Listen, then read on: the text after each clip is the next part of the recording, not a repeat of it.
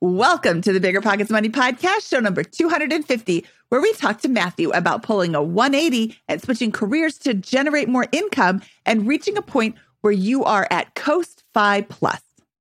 Since then, it's obviously compounded, right? So I've been being in five years in analytics, I've nearly doubled since then. So, like looking back and kind of hitting my 10 year mark, right? Looking back and saying, 10 years ago, working in a restaurant making $10 an hour, I'm now making, you know, 100 times that uh, well, 100 maybe exaggerative, but yeah. Hello, hello, hello. My name is Mindy Jensen, and with me today is my switch flipping co host, Scott Trench. You are always generating current introductions, Mindy. Thank you so much. Oh, God. Scott and I are here. Scott and I are here to make financial independence less scary, less just for somebody else to introduce you to every money story because we truly believe financial freedom is attainable for everyone, no matter when or where you're starting. That's right. Whether you want to retire early and travel the world, go on to make big time investments in assets like real estate, start your own business, or just figure out what you want to do with a flexible financial position, we'll help you reach your financial goals and get money out of the way so you can launch yourself towards those dreams.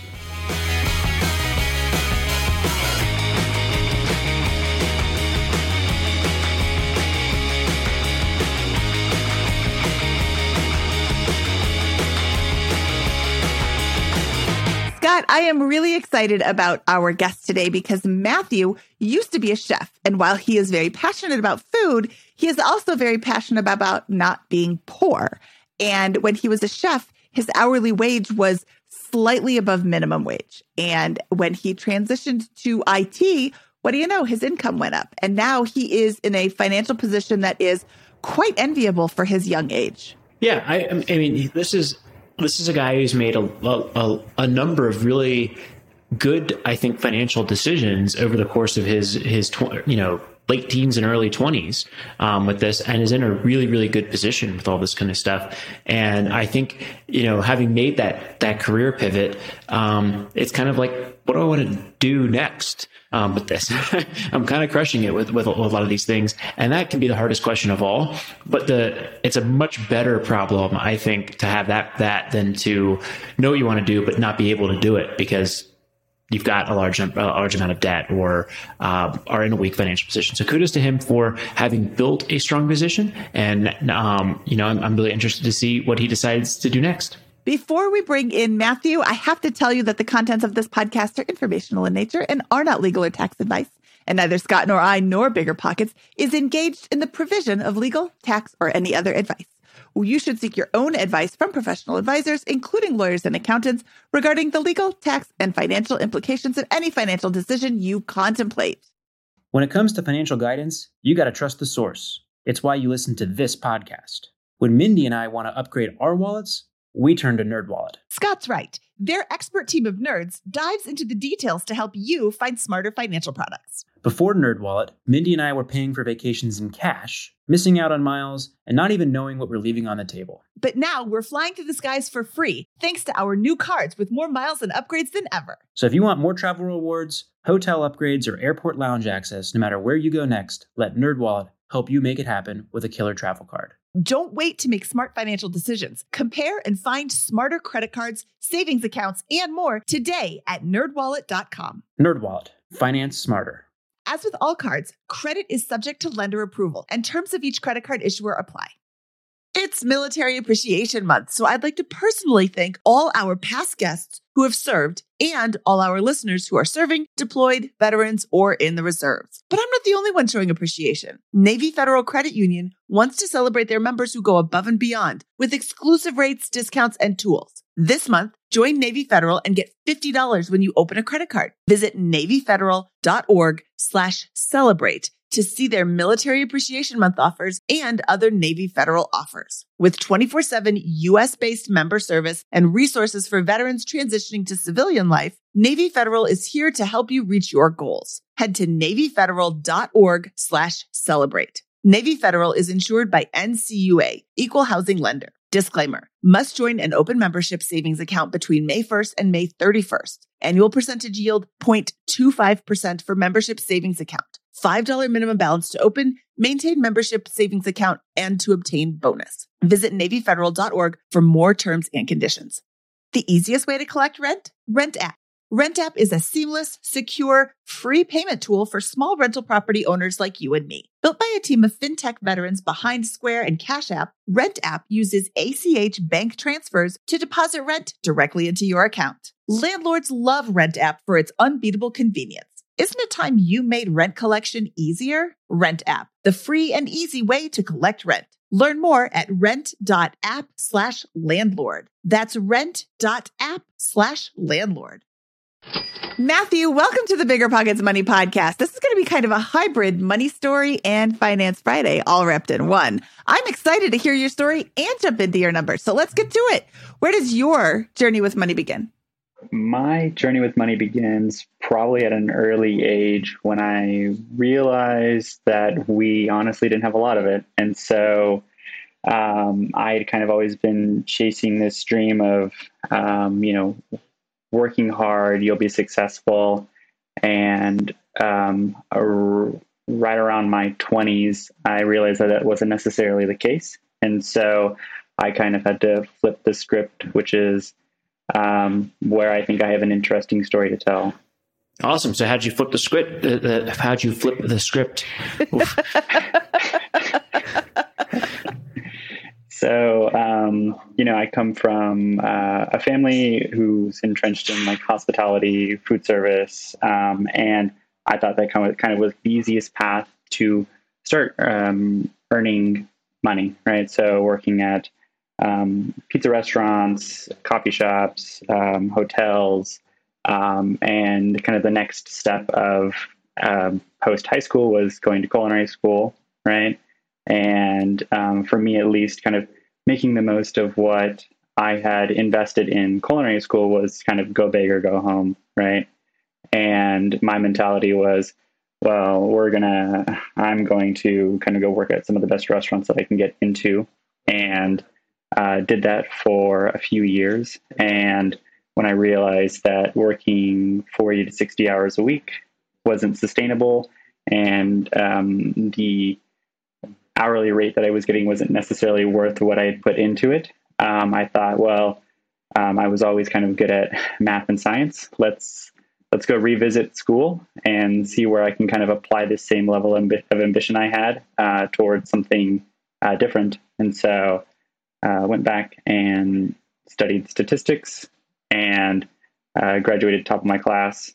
And um, then I'm now working kind of like the tech space. So um, you know, I'm in my late 20s now, uh, spent five years as a chef and now five years as an analyst. So I can say that, you know, my 10 years of uh, professional working experience have kind of been divvied up in two extremes. I like that. I like the extremes. I have also had a varied career. Um, I find it interesting that you went to culinary school, worked there for a little bit, and then decided, oh, this dollar per hour is not very much. I have worked in a lot of restaurants and the chefs are always there. They're never not there. If the store, if the restaurant's open, if the restaurant's not open, because somebody's got to cut the carrots and all the other stuff. So it just seemed mm-hmm. like they didn't have a life. They were always working. And there, I mean, of course, they were closed on Mondays. Well, who cares? You have one day off a week and the other days off, you're like working. I mean, when you said 40 hours, I was like, that's it? Were you guys closed three days a week? Were you only open for dinner? Like 40 hours a week as a chef in like a high level chef seems really low, doesn't it? Um, and maybe I was being uh, optimistic in that, not wanting to admit that I was working 70 hours a week. But um, I was working while I was going to school, going to culinary school. So kind of had to juggle two at a certain point, and then took the time that I had uh, from school once I graduated, and then reinvested that back in working more restaurants. So um, at a certain point on the lows, maybe it was 40, but uh, after working one job Monday through, or let's say Tuesday through Saturday, and then the the odd restaurant that was open Sunday and Monday, you know, I was working close to sixty or seventy hours a week. Um, and you know, I think um, it gets a bad rap for kind of the, the, the hours that we had worked, but you know, I, I, thoroughly enjoyed it while I was doing it, and so looking back on it, maybe the time invested, um, I don't see that in my pocket now, but definitely the experience that I went through is well worth it. So, yeah, what, what was that? from a financial perspective, did you incur debt um, while going to culinary school, or how'd that work? So I'm very fortunate to have um, kind of a, a, supportive family, And so um, I was staying at home with my parents, and um, I was also very lucky enough to have a scholarship to go to culinary school. So, you know, there's a couple top tier culinary schools um, across the country that'll charge you anywhere from thirty to forty thousand dollars for an equivalent of an associate's degree, um, and then and then um, you you would have to go around and then work at a restaurant that pays close to minimum wage. I was on the other end of the spectrum where uh, I went to a community college um, and got a scholarship. So not only was the um, you know out of pocket cost very minimal, um, I was I also got subsidies through the scholarship. So yeah. Okay, and, and what kind of um, you say hourly rate wasn't very high? What is the hourly rate? What what what can one expect to earn in this industry? Close to minimum wage, if not, um, you know, a, few dollars on top. So um, where I'm living, I think the minimum wage is seven fifteen, six forty five ish, and a chef can expect to make ten dollars an hour. So uh, when you're working sixty hours a week, um, one restaurant may offer to pay you overtime. So you're making 15 bucks an hour at that. Um, but in comparison to other professions, like as a starting salary or starting hour hourly, that's relatively low, I think. No, makes sense. So, so walk us back through that catalyst and uh, for for the change and how you financed um, the the beginning getting started in the new career. Sure. Yeah. So, um, you know, going into it, I, working or being a part of a family who's kind of always been in hospitality, I realized that you know, this is probably my easiest barrier to entry to like some sort of professional life. And uh, kind of looking back at it, looking at my parents and realizing that, you know, we had a relatively modest, uh, modest uh, upbringing. Um, but I knew that maybe possibly there were other opportunities for me. So I said, you know, I've got uh, a scholarship to go, go, to culinary school. I've got these ambitions to kind of work at um, some really awesome restaurants, get that experience underneath my belt. Um, whether it be professional or personal experience. Um, I, I, thought, you know, maybe there's something else, and so I I told myself, let's go big or go home, because the last thing I want to do is kind of leave regrets on the table. And um, worked at some of these restaurants that I had kind of aspired to ever to, to work at at, an, at a young age. Uh, checked those off my list, and then said, okay, let's go kind of explore other life paths, right? And so I guess kind of one of the things that um, I had told myself at least was, you know, well, I guess the phrase is um, you know, work, work uh, do what you love and you never work a day in your life, right? Um, I re-engineered that in saying that like, do what allows you to do what you love. And so for me, you know, I may not um, want to work in analytics 60 hours a week. I enjoy the work, right? And it's intellectually stimulating and I love the people that I work with. And then another benefit is that I um, also get to have my hobbies and free time with family and, you know, weekends to myself more or less. And so um, going into that catalyst, I, I realized that, you know, much like culinary school, I'd have to invest heavy up front, go to, go to college, um, get my bachelor's, and then kind of segue into a master's and then kind of really carve out, um, or not carve out, but catch up on the experience that I had lacked um, being in my mid 20s at that point. So, this is something that I think is very interesting. We expect our 18 year olds who are graduating high school to automatically know what they want to do for the rest of their life. And I didn't. I chose something that was frivolous and stupid. And I worked there for maybe a year after going to college for four years to try and and uh, become a fashion designer and I was like a secretary for a fashion designer. Like it wasn't it wasn't my passion, but it was also like it was really low paying too, so that was a bonus. Um but I look at my husband and he chose uh, first he chose pharmacy technician and then decided that he did not want to work in the pharmacy going forward. So he switched careers or he switched majors right at the end of his college and um or maybe he went to pharmacy school I should really learn his actual story. He went to pharmacy school one year and then decided that wasn't for him. And he went to a an IT certificate course. Got it. It was like three or six thousand dollars to do this course. And then now he's making almost what he would have made in and it was like a six week program or a 12 week program or something, but he's making almost what he would have made if he had gone to pharmacy school for two more years. And then because hmm. he's in IT and this was in like the late 90s, the the Y2K bug for you don't even know what this is, Scott. The Y2K bug came and that was like this big problem and then all of a sudden that was gone away, but like tech salaries have just gone up and up and up and he was able to make so much more money that allowed him to retire early and do what he wants. So if you're sitting here 18 years old and you're like, hmm, I think I might want to be a chef, but I'm not sure, go work in a restaurant and like a high end restaurant and watch those chefs work hard. hmm Um, I can't remember what his name was. We called him Chefo. but he was there all the time, every single day. Lunch rush, dinner rush. We didn't serve breakfast. He was there from open to close every day. Um, and my husband worked 40 hours a week and made a boatload of money and now is retired.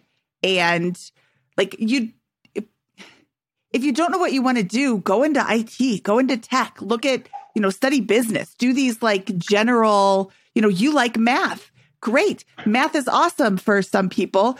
If you like math, there's a lot of opportunities for you just by getting a degree in math or statistics or, you know, all these different things. I think it's really unfair that we expect 18 year olds to know what they're going to do.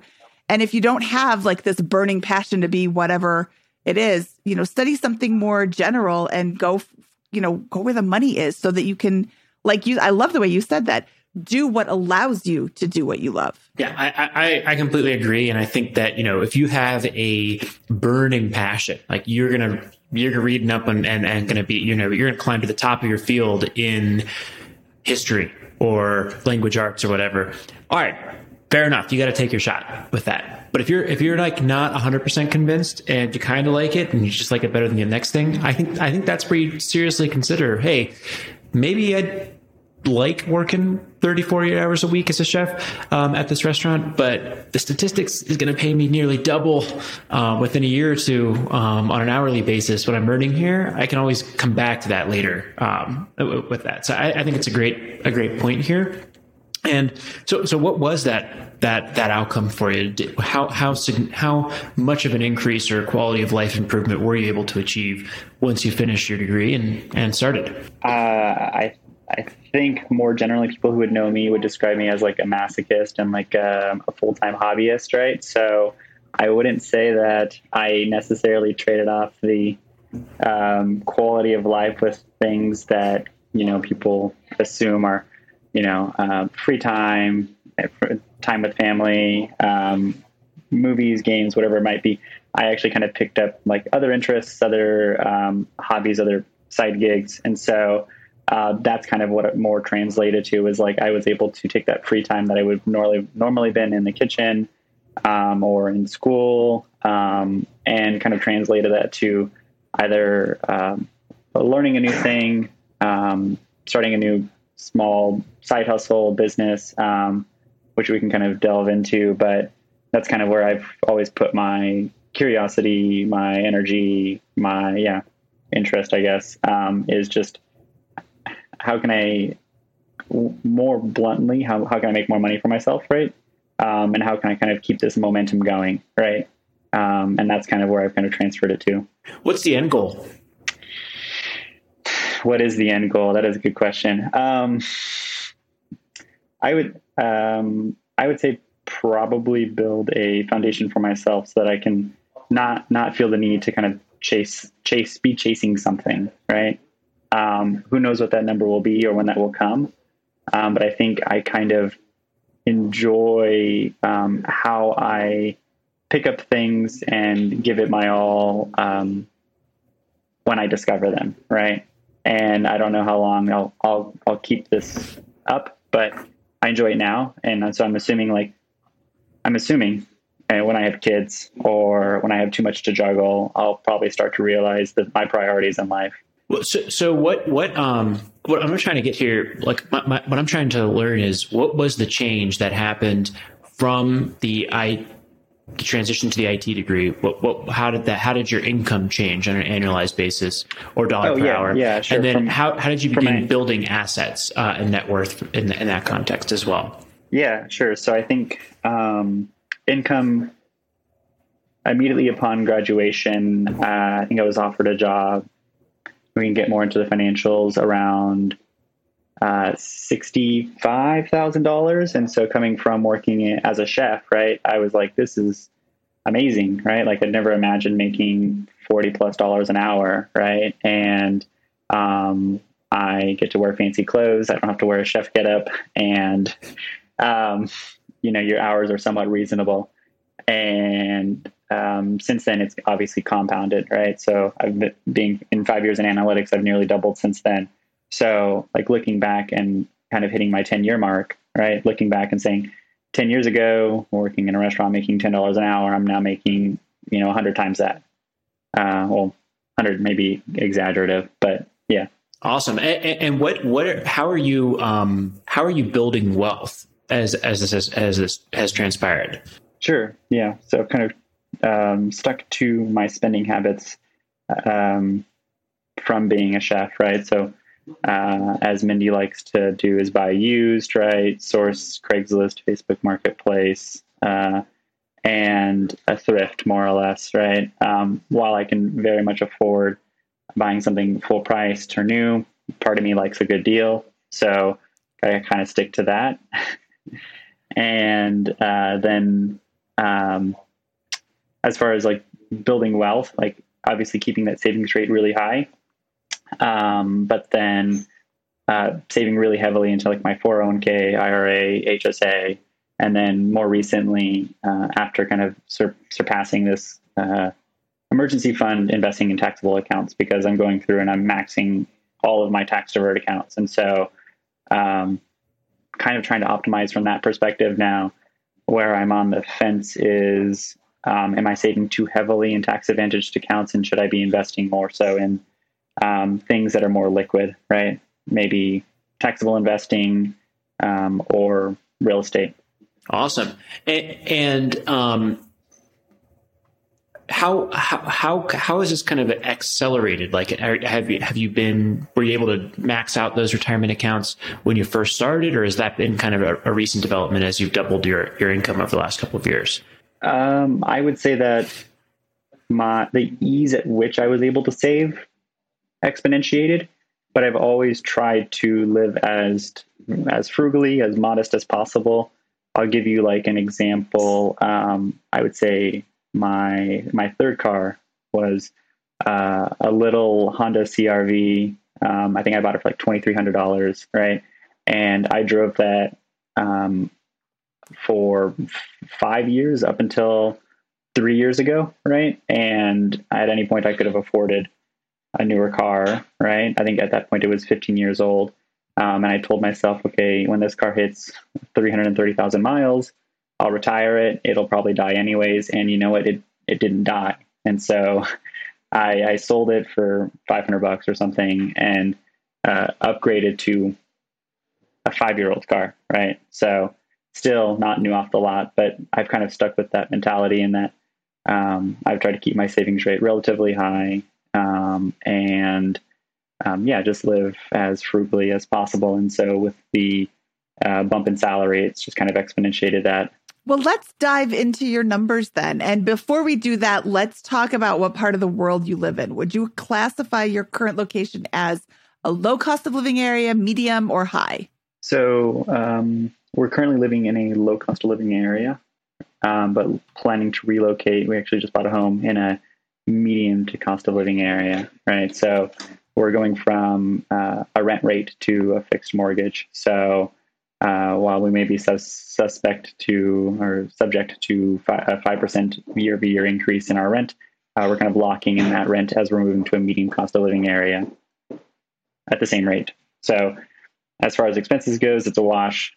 Except now we are building equity. Okay. And what is your salary? Sure. Yeah. So um, prior to booking the podcast, I was uh, working at a financial services company, right, making 97, including bonus, and I actually just accepted a position for a larger com- a larger tech company, making 130 base plus equity. So, oh, uh, so that's yeah, a little bit so more. A significant increase. Yeah, exactly. And so, running through the numbers prior to the podcast, uh, I was like, I can save a, a, lot more and I can essentially live off of what I was living bo- on beforehand, right? Except you know, a lot of it's going, a lot more of it's going towards uh, after tax 401k contributions, which is an option my, pro- my employer provides. Um, it, the 130 base, and then you said equity options. Uh, are you accounting? Let's see. I think since we don't know what those numbers are, let's just not include those for right now. Do you have any additional income? Mm-hmm. You alluded to a side job. So I do have some side hustles, and um, I try my best to account them for tax purposes. Um, but a, a, few of them, a few of them are um, essentially I am trying to seize, I guess, U.S. Mint coin drops and determine whether or not there's like a market for them, given that they're a limited release. And so I think over the last eight months or six months, I've made five thousand doing that. So, um, uh, that's been interesting. I do a good amount of manufactured spending. So if anyone's familiar with that, um, there are buying groups out there that um, will pay you for product that you ship to their warehouse, and then essentially you just net the either cashback portal or credit card rewards. I mean, there was another one where it was um, essentially hedging on money line uh, odds bets. So if you're familiar with sports betting, which I wasn't, which I wasn't eight months ago, um, I'm sorry. essentially hedging. The, I'm laughing because there's a guy in the office who does this too.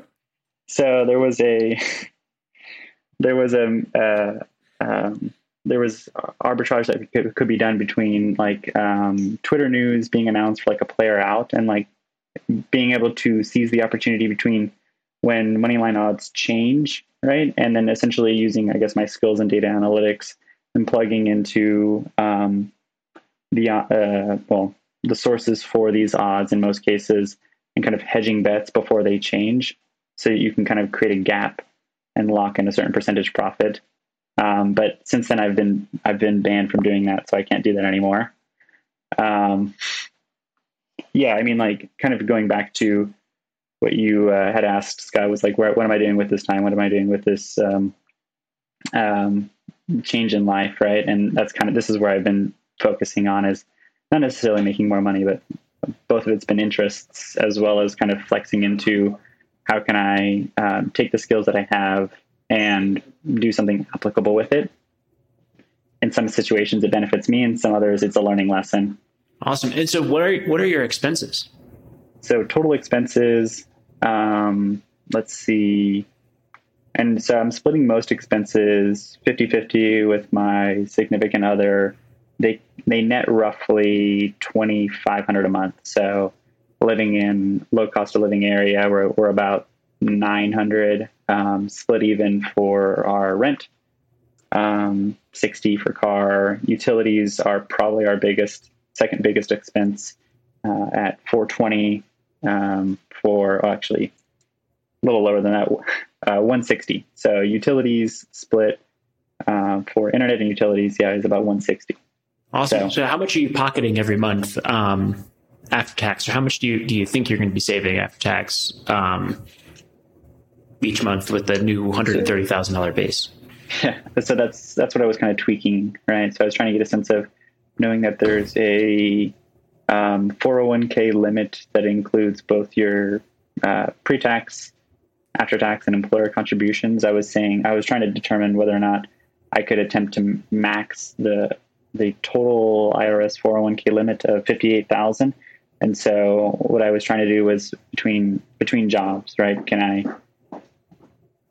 can I push that so that I am essentially pocketing the same amount of money um, from one job to the next? And um, right now, that, that looks to be about five thousand um, dollars on a month monthly basis. So you know, I'm taking uh, I've got a salary of one thirty, um, but I only expect to actually need uh, five thousand dollars a month. Awesome. So you have a, a, ton of cash going in here, and and where where are you, you where are you placing that? You've alluded to that, but could we get some specifics around what you have from an investments and and debt standpoint? Mm, yeah. So um, so we just bought a house. Um, so that's my only debt to date for the most part. I think I've paid off most debt um, immediately, but Uh, savings is going to uh, 401k.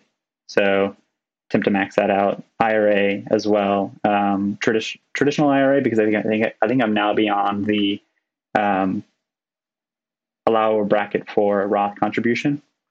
I w- do I have those mixed up? I want to talk about that, but continue on. I don't want to interrupt. I mean, I just did, but uh, you're good. Uh, HSA contributions, uh, attempting to optimize back, optimize into that after tax uh, contribution based off of the salary I'm coming from, the salary I'm coming going to, uh, and then any excess that I don't spend uh, is in an app, is in a um, taxable in gout.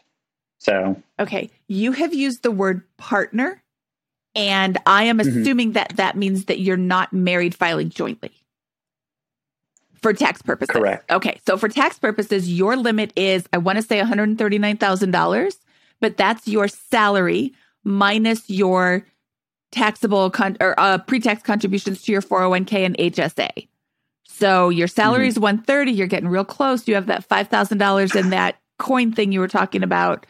Um, and then the the sports betting and all of that, you might be hitting really close to that 139 limit, but remember you've got your 19.5 contributions if you max out your 401k. I can't remember what the single person HSA limit is. It's like $3,000 or something. So you're at another 22,000. So depending on where your total income is, you should be able to still contribute to a Roth. I'm not a tax professional. Please consult one. Don't just listen to me, but you're, you know, there's some hard numbers there that, that, uh, are saying that I think you can contribute to your Roth IRA, which at your age I would do for two reasons. One, mm-hmm. it grows tax free um, and you're 20, did you say 28? You're in your late 20s. Um, yeah. So you've got a lot of time for that to grow tax free. And number two, I keep saying this on episode 200.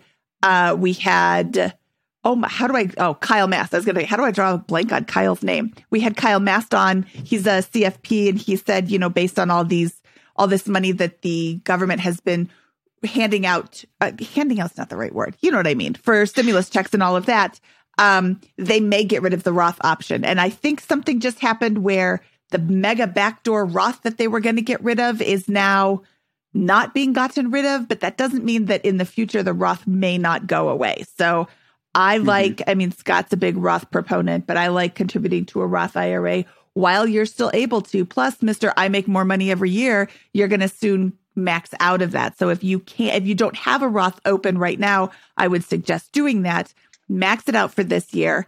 Maybe next year, don't max it out in the beginning of the year. Cause if you do and then you make too much money, you have to go back and do some, well, you like math. You have to do, go back and do some funky math to figure out how much you put in, how much it grew. And then you withdraw all of that. You pay taxes on the growth. Um, I did that last yeah, year. Yeah. So one of, one of the things that um, has me interested about the after tax contributions is so, you know, I'm looking at a waterfall um, you know, I'm contributing to my traditional 401k, and I can kind of get into detail why I chose that. But part of it stems back to uh, the Mad Fientist, Mad Fientist, however you pronounce it. I'm kind of doing analysis on that the contributions to a traditional, even after having to pay penalties, if your goal is early retirement, is more beneficial than a Roth. And so, don't quote me directly, but I think that's kind of what I took away from what I read. Um, so I've always kind of opted for traditional traditional contributions. Um, you know, given that I'm in a state without income tax, you know, Roth contributions, if I plan to move out of state, are definitely beneficial because I'm not paying those taxes now. And if I move to a state with a high income tax, then um, I can kind of lock in that that return, um, so to speak. But it's not that I've never tradition uh, never contributed to a Roth IRA at a certain point, I think I made that flip. And so, uh, as far as my IRA contributions go, I've got you know one third in a Roth and two thirds in a traditional. Um, do you want to talk about your balances in your 401k? Sure. Yeah, I've got those kind of broken out here. So, um, HSA, and I'm kind of um, bewildered by this, but like you know, having uh, worked professionally for close to close to six, seven years now, I guess. Um, I've got 6,500 in my HSA, or six, no, sorry, 65 thousand in my HSA, and so most of those have been in uh, high growth total stock um, index funds, and uh, I've got uh, 126 in my traditional 401k that'll be rolling over to my traditional IRA uh, once kind of a certain amount of time has lapsed, and I can feel confident that no additional contributions will have have been made, given that I just left my employer. Um, and then after that, I've got 176 in my traditional IRA, uh, 80 in my Roth IRA, and then um, uh, Scott might like this, but like 109 in a taxable Robinhood account. So um, at a certain point, I realized that I had a significant cash reserve that um, was just you know only getting two to three percent um, interest on you know the, the, savings account I had it sitting in, and uh, I realized I was kind of missing out on some of the well market crash flash right, and then the recent bull run, and so I kind of hopped in um, and thought I would try my hand at like investing in a few tech stocks, um, crypto, uh, rather than having it depreciate while it was sitting on my checking or savings account. What if I told you that I, Mindy Jensen, the queen of budgeting, the personal finance fanatic, sometimes forgot to cancel my subscriptions? I know it's horrible. $10 here, $15 there. My useless subscription bills could have taken my whole family out to dinner multiple times. Rocket Money can make all that subscription sadness suddenly vanish. Rocket Money is a personal finance app that finds and cancels your unwanted subscriptions, monitors your spending, and helps lower your bills. You can see all your subscriptions in one place and cancel money sucking subscriptions with a tap. They'll even try to get you a refund for the last couple of months of wasted money and negotiate to lower your bills for you. Rocket Money has over 5 million users and has helped save its members an average of $720 a year with over $500 million in canceled subscriptions. Stop wasting money on things you don't use. Cancel your unwanted subscriptions by going to rocketmoney.com slash bpmoney. That's rocketmoney.com slash bpmoney. rocketmoney.com slash bpmoney. It's Military Appreciation Month, so I'd like to personally thank all our past guests who have served and all our listeners who are serving, deployed, veterans, or in the reserves. But I'm not the only one showing appreciation. Navy Federal Credit Union wants to celebrate their members who go above and beyond with exclusive rates, discounts, and tools. This month, join Navy Federal and get $50 when you open a credit card. Visit NavyFederal.org slash celebrate to see their Military Appreciation Month offers and other Navy Federal offers. With 24 7 US based member service and resources for veterans transitioning to civilian life, Navy Federal is here to help you reach your goals. Head to NavyFederal.org slash celebrate. Navy Federal is insured by NCUA, Equal Housing Lender. Disclaimer must join an open membership savings account between May 1st and May 31st. Annual percentage yield 0.25% for membership savings account. $5 minimum balance to open, maintain membership savings account, and to obtain bonus. Visit NavyFederal.org for more terms and conditions. Pretty good episode, right? While you were listening, you could have been getting paid rent with Rent App. Landlords love Rent App because it makes rent collection a breeze. Rent App uses ACH bank transfers to deposit funds directly into your account. Setup is straightforward for renters. Landlords don't need to download anything. Both have peace of mind with a digital transaction history. Isn't it time you made landlording a little easier? Rent app, the best way to pay or collect rent. Learn more at rent.app slash landlord. That's rent.app slash landlord. Listen up, business owners. Here's some quick math. Fewer costs equals more profit. The problem? You're spending more than ever on operations, materials, deliveries, software, and more. So why not reduce your costs and headaches with NetSuite by Oracle? NetSuite is the number one cloud financial system, bringing accounting, financial management, inventory, and HR into one platform and one source of truth. NetSuite lives in the cloud, which means you can reduce IT costs with no hardware required. Cut the cost of maintaining multiple systems because now you've got one unified business management suite. You improve efficiency by bringing all your major business processes into one platform, slashing manual tasks and errors. It makes sense that over 37,000 companies have already made the move to NetSuite. Don't let rising costs sink your business's growth. By popular demand, NetSuite has extended its one of a kind flexible financing program for a few more weeks. head to netsuite.com slash BP money. That's netsuite.com slash BP money. netsuite.com slash BP money. You mentioned earlier that you had some questions about whether you're maybe contributing too much to the 401k and the Roth um, and those types of things. What what are you struggling with, or is there anything that we can do to help you? Yeah, so I guess I guess from my perspective, like I'm always trying to optimize, right? And um, there's a couple different mindsets towards, you know, um, you have enough in your tax deferred retirement accounts, especially if your goal is to um, retire even a few years prior to the um, retirement age of like you know 62 and a half right is it? Or 65 um, you once you've got a significant nest egg there you can kind of coast um, and not have to save as heavily as you did because you know you know getting at 65 that you're going to have what you need to live off of and any excess can be invested into a taxable account or real estate. And so i think that's kind of what i'm battling with Okay.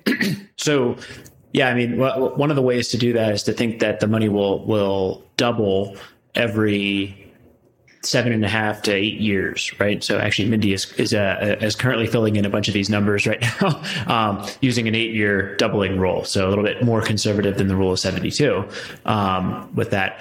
And so that says, okay, you've got three hundred and seventy five thousand dollars, give or take a few thousand, in your retirement accounts right now and they're going to double. what, You know, every I got eight, go ahead. Five hundred.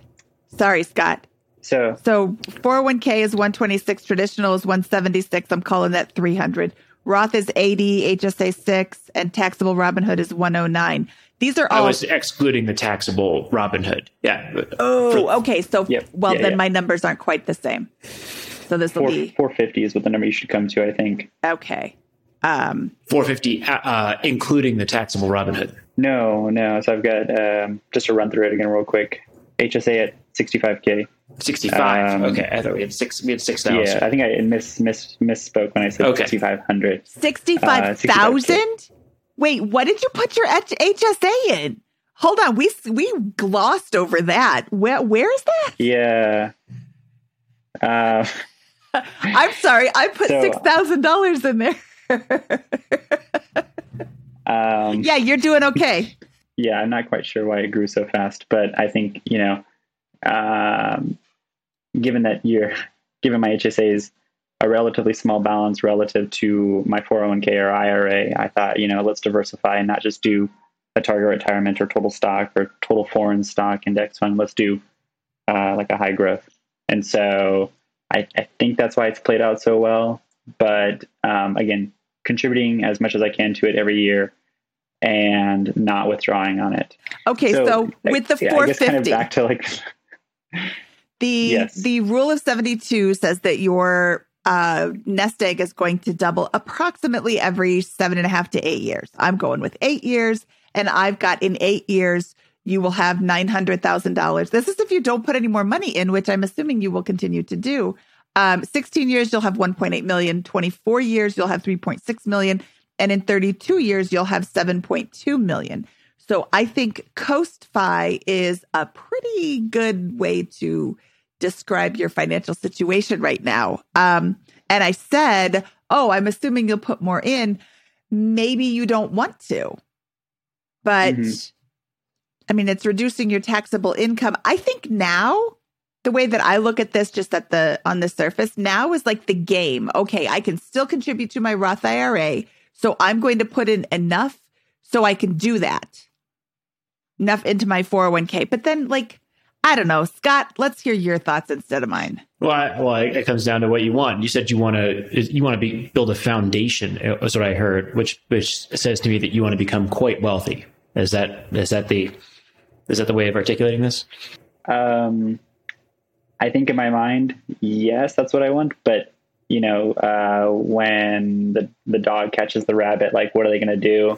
Kind of situation. Like I don't know if I would actually live um, any different than I do now. It's just kind of, I guess, that security blanket, more or less. Um, so, yeah, I guess the trade off that I'm trying to uh, battle for myself is, you know, I, I think I live the life that I want to live now right? I go out to eat. I have the hobbies that uh, I find interesting. Uh, I, uh, yeah, I mean, I don't think I could live any.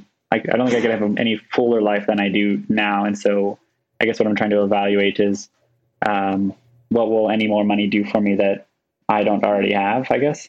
Well, it, I, I think I think it, this is where it gets hard, and I, I don't mean this. Um, it'll sound. I, I, don't. I don't. I don't mean to say this in a bad way, but like if you, if you don't, if, if you're perfectly content with your current situation, you should keep doing exactly what you're currently doing with, with, that. If if you want a specific outcome, then we can begin backing into that. So if you were to say, I want to become financially free so that I can I can stop working or make work optional mm-hmm. in as short a time period as possible, that's that's something that we can we can begin playing around with these numbers and this approach and begin working with. If you're saying I want to build the largest possible pile over a long term horizon, that's another thing that we can begin working with. If you say, you know, I want something, you know, balanced between the two that gets me uh, you know, a solid pile downstream, but also more flexibility over the next three to five years. That's another thing we can work with. So I think we just need to kind of know w- w- how you would like to proceed um, with that because you're, you're yeah. crushing it right now. You're not doing anything wrong. It's just not.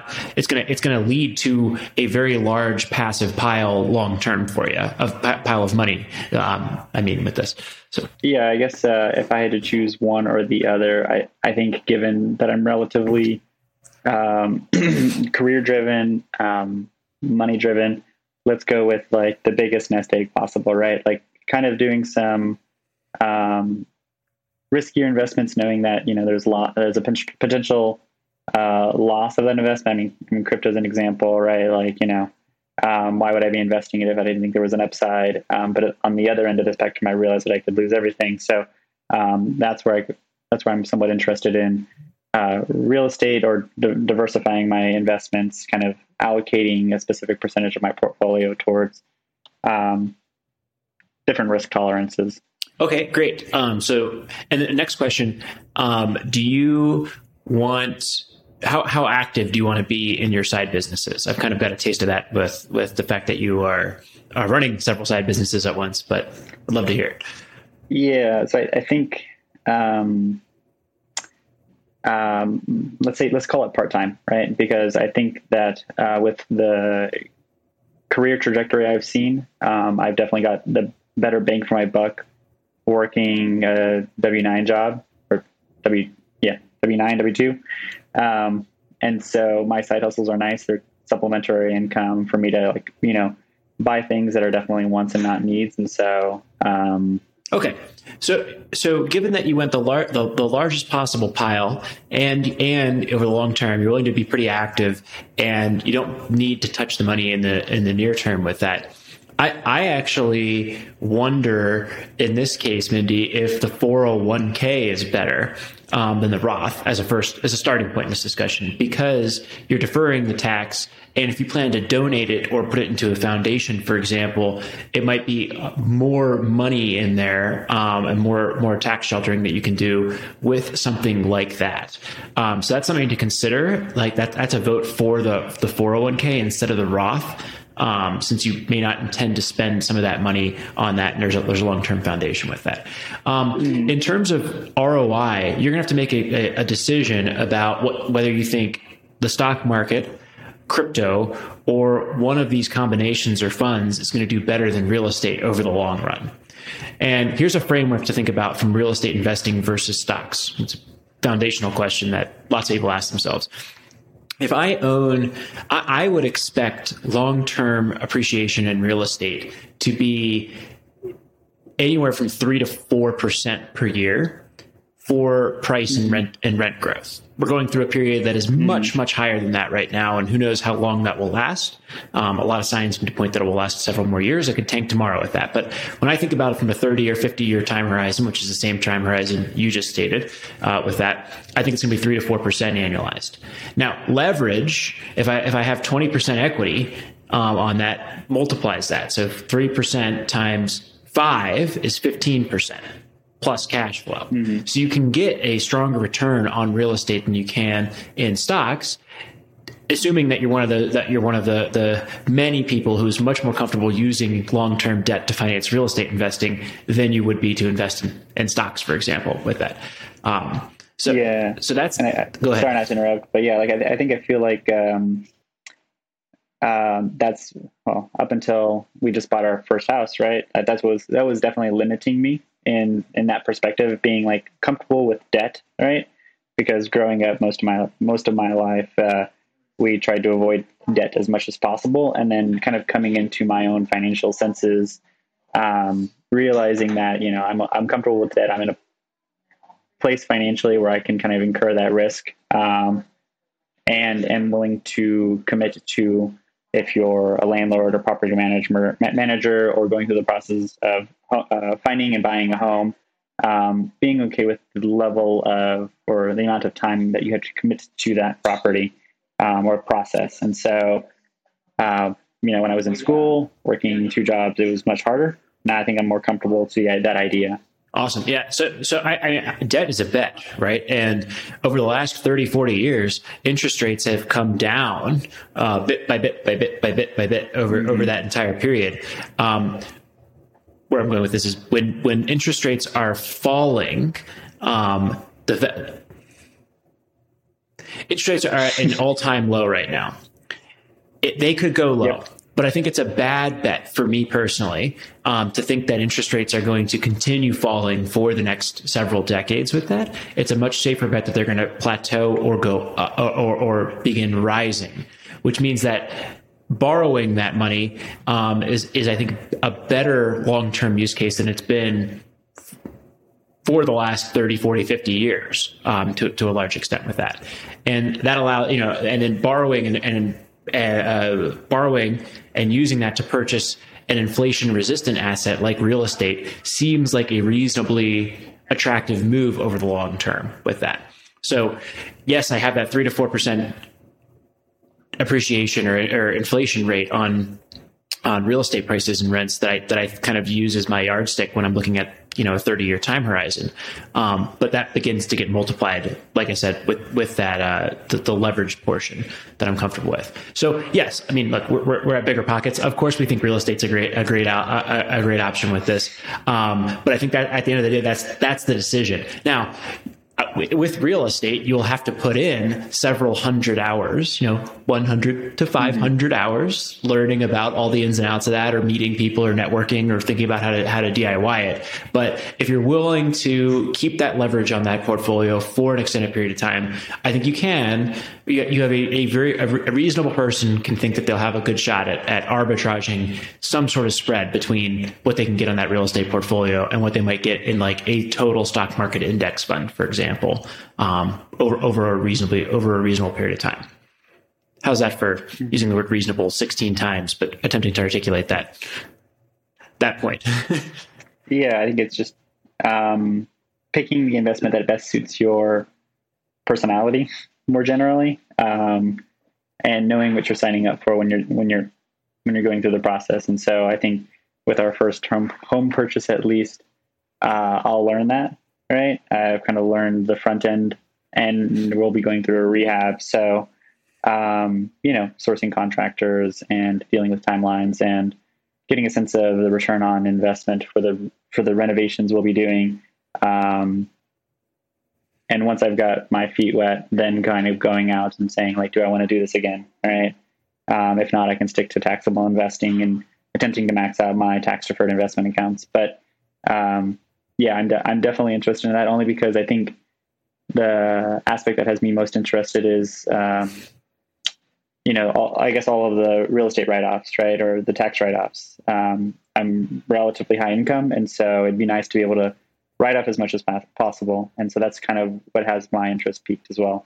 Um, so, so on that note, that's that's a common I don't want to say myth, misconception. misconception though, with that, where if you are high income, then you usually can't use the income from the losses from your real estate portfolio to offset that income unless you are a real estate professional with that. Instead, mm-hmm. those losses will offset future income from your rental property portfolio um, with that. And then second, I think that, you know, most years in my portfolio, at least, I, I make money, right? So I, I owe tax on the income that I'm, I'm doing from that, even after the depreciation benefits and those types of things, because that's that's what that's what should happen if you're not doing a big rehab or or having a big um, um, expense related to your portfolio. So just note that the, it, it is much more tax advantaged, I think, to invest in real estate with your after tax dollars than in your 401k or Roth IRA for there's a whole bunch of reasons why why I think that's the case.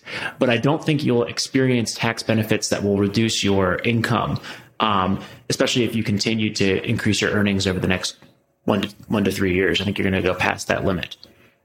So something to think about. Yeah, that's good to know. Thank you. Do you like your job? Like, do you get up in the morning and, yeah, I'm excited to go to work? Or do you get up in the morning and you're like, oh, another day, another dollar? Uh, given I just started my job, I I think I've always enjoyed it, right? Because I think there's a certain level of um, satisfaction I get from answering questions that people can't answer for themselves, right? And um, you know, maybe I might get that same level level of satisfaction from um, bringing those questions to myself. if it was like uh, sourcing contractors or figuring out how to lay vinyl or how to solve a specific problem with a a, a, a property. Um, I think, yeah, I mean, more more holistically, I like the challenge, and I like um, servicing the people that I work with, servicing, I say servicing, working with, right? Um, and yeah, does that answer your question? Uh, well, yes, and um, let's go a little bit further. If you had ten billion dollars just sitting around. You could literally do anything you want. How would you spend your days? Would you continue to work? Would you enjoy your job then? Would you prefer to go travel the world? Like, I like to travel a little bit. I am not one of these people who wants to get on a plane and just continue going forever. I want to go someplace and then come back to my life. And because I mm-hmm. like my life, I want to go someplace else, you know, in a few months and then come back to my life. But some people want to travel all the time and never want to have back to their life. Yeah, I think a part of me likes routine, um, consistency, uh, and if I had to choose, I would probably be a life learner, right? So um, the various side hustles that I've picked up, right? You know, I may realize at a certain point that like, hey, this isn't sustainable, or I don't enjoy this anymore, or like I learned the thing that I wanted to learn, and I'm not interested anymore, and then move on to the next thing. And so, if I had ten billion dollars, it may be go back to school, get a PhD, apprentice somewhere, you know, learn something that I think would maybe benefit me personally, learn a new language, just examples, right? And so um, let's say if like I wasn't necessarily striving to make that 10 billion, 20 billion, right? I don't think at that point I would need to or feel or feel the need to.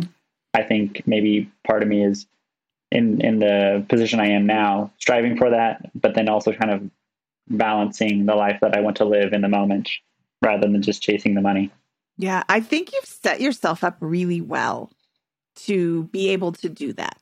Um, things to think about that I don't need an answer for, but like for you to think about for when you're making your your life choices is do you want to have children? Maybe you want to have kids and then stay home with them when they're little. I did that.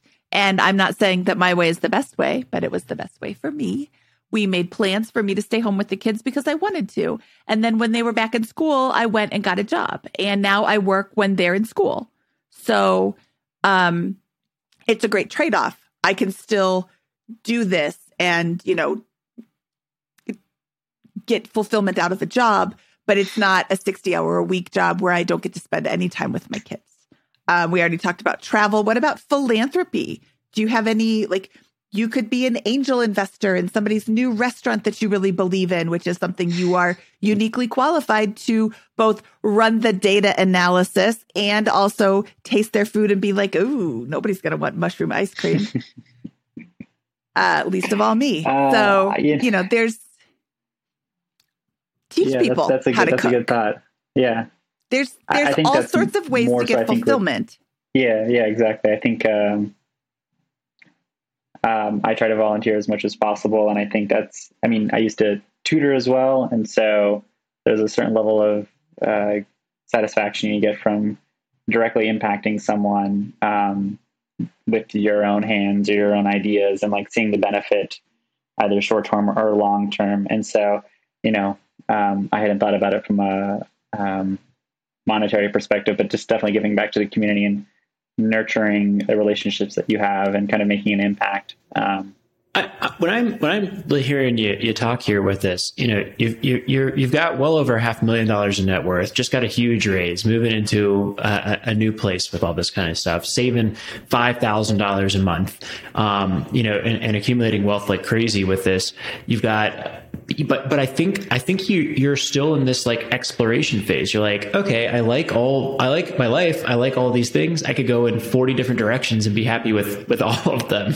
Um, is kind of what I'm hearing, which I think makes it really hard to plan in a good way, right? You you have this ex- increasingly flexible and strong position that is expanding every month bit by bit in terms of its its uh, ability to give you options. You're exploring those options reasonably methodically with that and happily. And you know i think i think the, you know maybe maybe more so than like specifically what to do uh, with this is just like that theme of okay, great. You're gonna, you know, you're gonna have a pretty large pile down down the road with this if you just keep this up.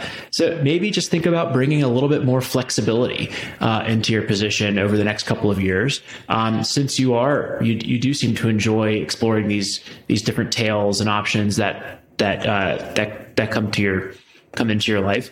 But I mean, I mean, how you do that? I mean, that could be real estate. It could be increasing your emergency reserve. It could be, you know, starting having one of these side hustles take off. But if you just maybe more so think in terms of themes rather than specifics, because your fundamentals are so strong, maybe that'll be more helpful um, to a certain extent.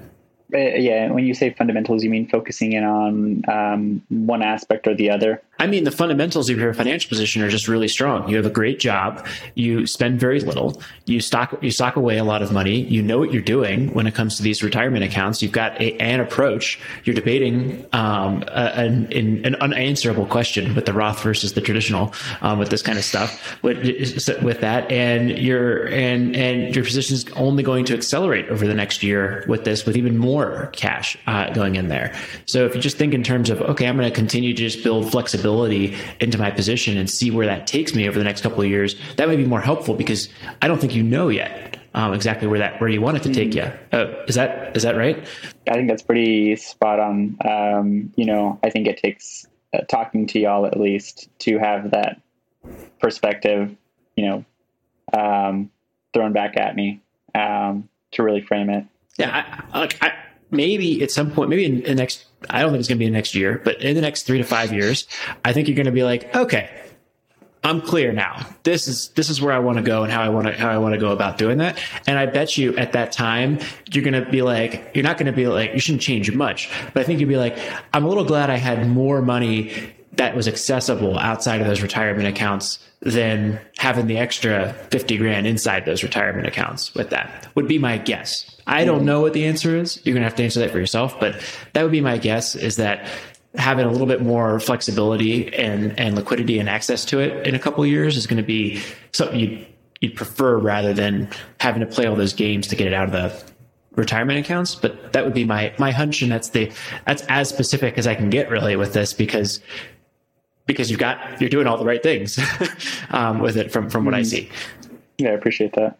Yeah, I agree with Scott. I think you're you've done all the right things, and now it's like, hmm, which one of these 27 amazing options do I want to pursue? And you don't have to have an answer right now. You're in your late 20s. It's okay to just coast for a while at a job you find interesting and that pays you really well and allow yourself to really pursue all the options. Go through your rehab and see how much fun you have with it. Um, if you want to learn how to do a kitchen, come on over this weekend. We're ripping out all the cabinets and the countertops and the floors and replacing it all. So, you know, a great shoulder workout. Scott, you're welcome too.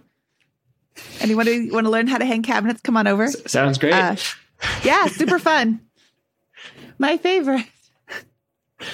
But it's, you know, if you're hiring contractors, be slow to hire them because it can be tricky. Go to biggerpockets.com and learn about hiring contractors. Ask in the forums. Well, yeah.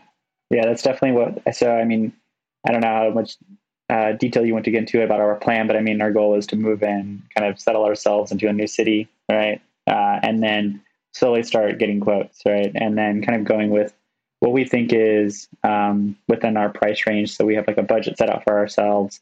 We want to say, okay, what are we going to prioritize?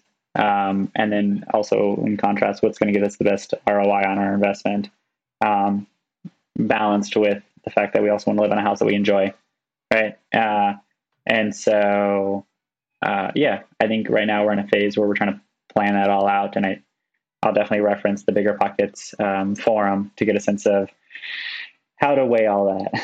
Yeah. Uh, from a, a live in flipper perspective, live in the house for a while, like three or six months Mm-hmm. before you start really like changing things up.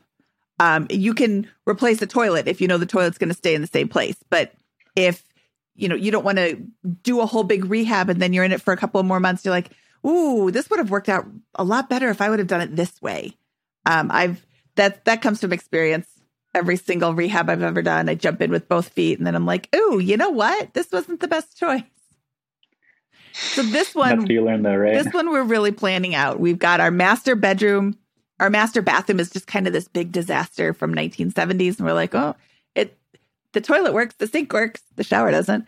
So we take a shower someplace else, and we're like really thinking through all of our options. How does this work? How does that work? Um, because we want it to be a wow master bathroom. We've yeah, never had one of those before, so that's exciting. it's it's good to hear that you're still learning.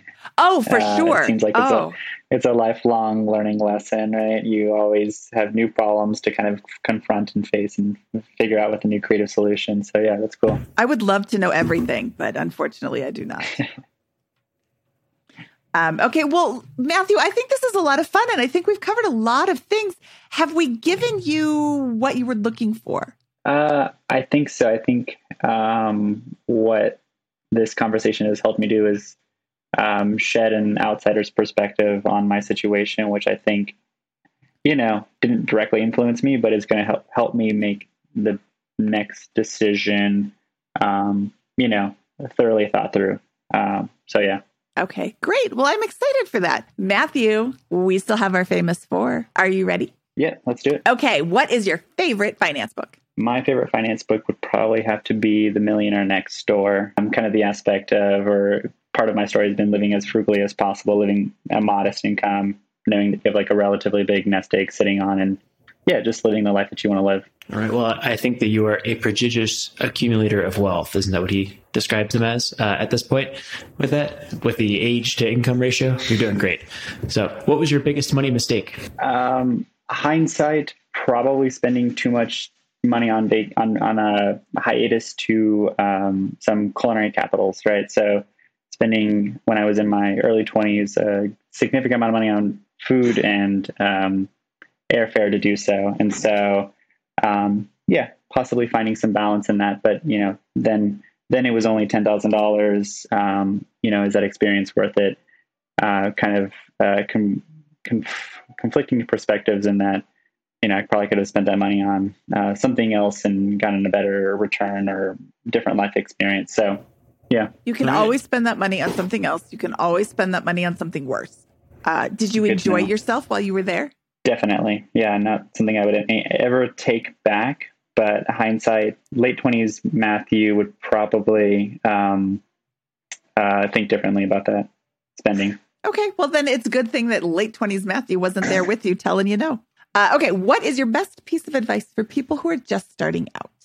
Um, professionally, um, I would say give everything, you know, 100%, um, but don't be willing to try new things. Uh, financially, uh, read as much as you can. And uh, rather than taking what something someone says at face value, kind of doing your due diligence and double, triple checking um, all that you know uh, with a healthy sense of skepticism. All right, that's awesome advice. What, what's your favorite joke to tell at parties? Why did the bike fall down? I don't know why. Because it was too tired. Oh, that's awesome. I have a chef one. What did the chef say when she ran out of seafood? Oh, it's a calamity. Oh my gosh. I'm going to be selfish and not uh, share any jokes today. Okay, Matthew, thank you so much for sharing your numbers today and for sharing your story with us. This was really, really a great episode, and I'm so glad you had time for us today. Yeah, thank you. Yeah, I mean, thank you for all the advice as well. I, I really appreciate the conversation. Thanks for having me on the show. Thank you. Okay, we'll talk to you soon. Okay, Scott, that was Matthew and his amazing story and his, you know, we kind of joke a little bit about it at the end. Oh, which one of these amazing options do you want to do?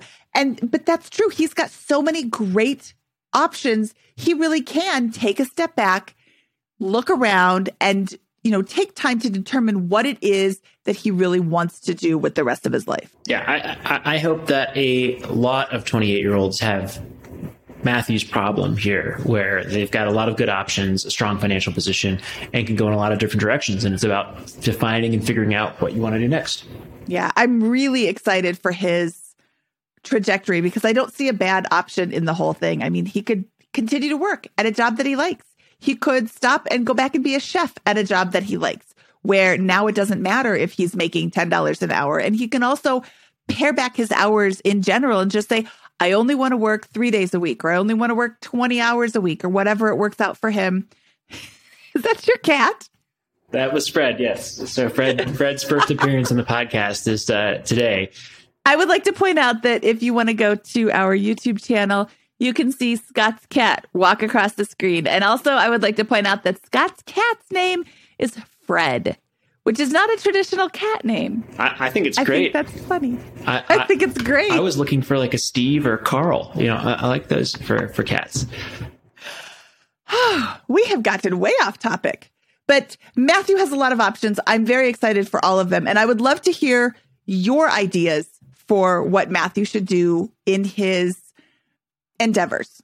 If you have suggestions for Matthew, please leave a comment in our Facebook group, which can be found at facebook.com slash groups slash BP money. And I'll go ahead and start a little thread today discussing his different options and seeing what other ideas you guys come up with because you guys are pretty clever. If you're not in our Facebook group, please join at facebook.com slash groups slash BP money. So you can talk about money things with fellow money nerds. Scott, should we get out of here? All right, let's do it. From episode 250 of the BiggerPockets Money podcast, he is Scott Trench, and I am Mindy Jensen saying, Gotta scat, kitty cat, in honor of Fred. Thank you, Mindy.